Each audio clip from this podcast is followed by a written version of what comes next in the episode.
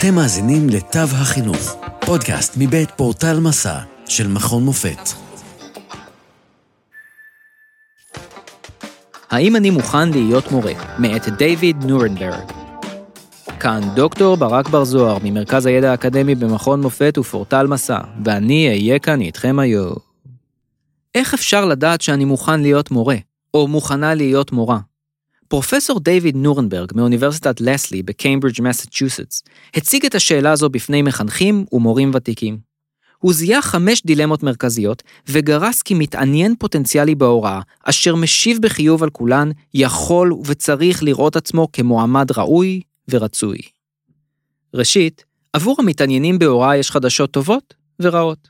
החדשות הטובות הן שהביקוש למורים הולך וגובר, ישנן מדרגות שכר ואופציות קידום, שעות העבודה נוחות יחסית, והשנה מסתיימת בחופשת קיץ ארוכה, וכוללת חופשת אביב, או פסח במקרה הישראלי. החדשות הרעות הן שהתמודדות מול תלמידים הינה שוחקת, ההוראה היא סיזיפית, השכר ההתחלתי טעון שיפור, וייתכן כי השיבוץ לבית הספר אינו תואם לציפיות. המורה הממוצע מלמד כשלושת אלפים תלמידים במהלך הקריירה. בכוחם של מורים להשפיע על חייהם של מאות ואפילו אלפי צעירים שיזכרו אותם לאורך כל החיים. ישנם מורים שאפילו מצליחים להשפיע על משפחות שלמות וקהילות ולחנך דורות של תלמידים. הקשרים שהמורים יוצרים לאורך הקריירה והשורשים שהם נוטעים בקהילה משנים לאין ארוך את הסביבה הקרובה לבית הספר. האם אתה נהנה לעבוד עם ילדים? לרוב, תלמידים מנסים לפתור בעיות בדרכים ייחודיות ורב-גוניות. לפעמים הם יצירתיים ופורצי דרך, ולפעמים הם נכשלים במשימות פשוטות וחשים תסכול, זעם ופורקן. כך או כך, חשוב לנסות לברר עם עצמך. האם מרגש אותך ללוות ילדים במסע חייהם? האם תמצא עניין בתגליות של ילדים? אם התשובות לשאלות האלו הן כן, אז ייתכן שדווקא אתה תקבל שיעור מאלף מהתלמידים על התמדה ועל אתגר.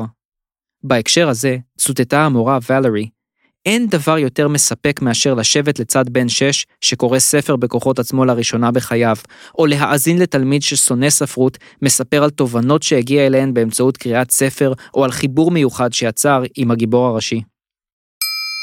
האם אתה מאמין בשוויון זכויות בחינוך? על תלמידי כיתתך, או על ילדי הגן, תצטרך להסתכל ממשקפיים של צדק חברתי. בתוך ההמולה, תתבקש לגשר על פערים תרבותיים, לייצר תחושת שייכות, לטפח סביבת למידה בטוחה ומכילה, ולהכיל את האחר, את המתקשה ואת המצטיין. כל אלו חשובים לא פחות מהוראת התכנים הפדגוגיים. האם המשימות האלו נראות בהישג יד? האם תעשה הכל כדי לפרק חסמים תרבותיים? או האם תבליג כאשר תגלה כשלים שאין זו חובתך לשנות? עד כמה אכפת לך מעתיד החברה. להעניק השראה ולהנחיל כישורי חיים לדור הצעיר נשמעות כמו קלישאות, אך זוהי מציאותו של המורה כיום.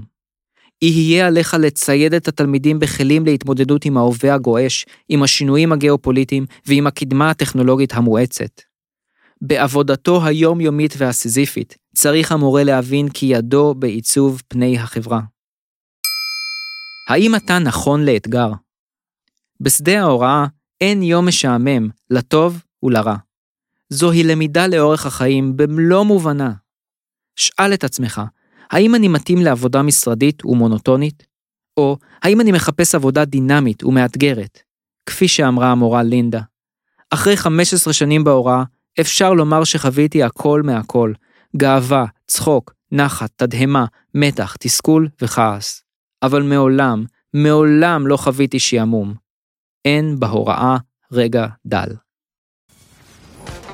לעוד מידע, היכנסו לאתר פורטל.מקאם.ac.il p-o-r-t-a-l נקודה m-a-c-a-m.ac.il עד כאן מהפעם. תודה שהאזנתם לתו החינוך, פודקאסט מבית פורטל מסע של מכון מופת. פרקים נוספים תוכלו למצוא בפורטל מסע, או באפליקציית הפודקאסט האהובה עליכם. אתם מוזמנים לשלוח לנו תגובות, רעיונות, לשתף עם אחרים ולעשות מנוי לפודקאסט תו החינוך. נשתמע בפרק הבא.